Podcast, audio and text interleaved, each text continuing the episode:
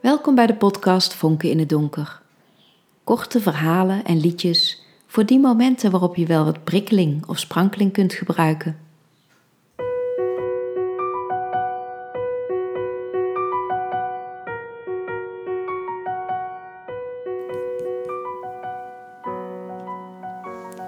Overleg. 11 april, half acht avonds. We hebben teamoverleg. Twee uur lang luisteren naar ontevreden collega's die vertellen wat het management allemaal fout doet. Twee uur lang aanhoren wat er allemaal echt niet kan en wat er gewoon moet gebeuren. De avond zal worden afgesloten door haastig wat smart afspraken te maken, waar vervolgens niks van terecht zal komen, zodat er genoeg te zeuren overblijft voor het volgende overleg. Het is ijskoud als ik om twintig over zeven uit de auto stap. Het vriest en ik lijk wel gek dat ik me niet ziek gemeld heb. Rob is rook vanavond, uiteraard. Als het gaat over zaken die niet deugen in de organisatie, heeft Rob altijd het hoogste woord. Rob is een beetje pafferig geworden sinds hij gestopt is met roken. Pafferig als je niet meer rookt, hoe ironisch. Zijn voeten staan recht vooruit en zijn benen zijn dun in vergelijking met zijn romp. Zijn hoofd staat een beetje naar voren en als hij loopt lijkt het alsof zijn benen door zijn romp worden meegetrokken in plaats van dat ze zijn lichaam dragen. Zijn haar is altijd een beetje vet. Zijn brillenglazen zijn dik en hij kijkt troebel uit zijn ogen. Rob. Ik voel me enorm tot hem aangetrokken. Als ik de vergaderzaal binnenkom, zie ik dat Sandra en Marion al naast hem zitten. Shit. Schuin tegenover hem is nog een plekje vrij. Hij groet me nonchalant en ik probeer hem even nonchalant terug te groeten. Was ik maar thuis gebleven. De vergadering begint stipt om half acht en is precies zo saai en negatief als ik had verwacht. Ik besluit niet te luisteren naar wat er allemaal gezegd wordt, maar te fantaseren over wat Rob en ik in deze twee uur allemaal samen hadden kunnen doen. Iedere keer als hij iets zegt, en dat is nogal eens, krijg ik het even heel warm. En ik vraag me af of iemand iets doorheeft. Dat maakt het wel een beetje spannend, alsof hij en ik samen een geheimpje hebben. Nee, ik heb niets voor de rondvraag en ook niets wat verder ter tafel moet komen. Rob heeft nog wat punten. Om tien over half tien zijn de smartafspraken gemaakt en staan we allemaal op. Het klagen over de vergadering kan beginnen. Ik hoor Rob op serieus verontwaardigde toon doorpraten met Marion.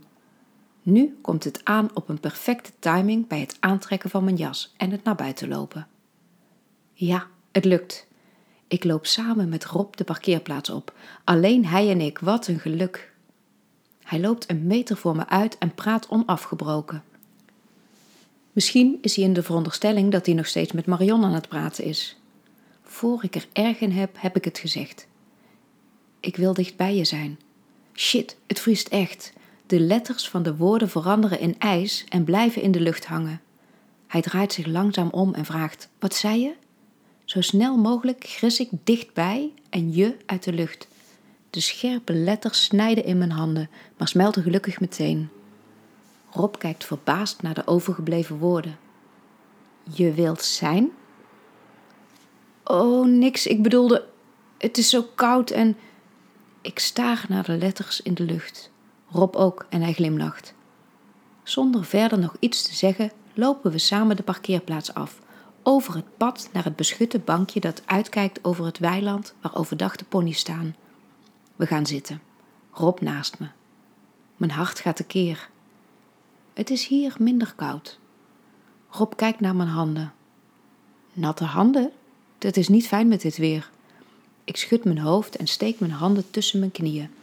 Ik durf hem niet aan te kijken. Zal ik ze even opwarmen? Als ik in zijn troebele ogen kijk, zie ik dat ze zachter zijn dan ik ze ooit gezien heb. Zijn handen zijn groot en warm om de mijne. Dan geeft hij me een kus op mijn handpalmen, die dicht bij je hadden vastgehad. Ik zeg het nog een keer. Ik wil dicht bij je zijn, nu zonder schaamte. Hij legt zijn hand op mijn wang. Ik voel zijn vingers. Ik voel zijn trouwring. Zacht kussen we elkaar, rustig. Mond, lippen, tong, handen, huid, Rob dicht bij me. Dan kijken we elkaar weer aan en staan op alsof het zo afgesproken is. We lopen naar de parkeerplaats. Tot morgen, tot morgen. Ik stap in mijn auto, start de motor en rijd weg.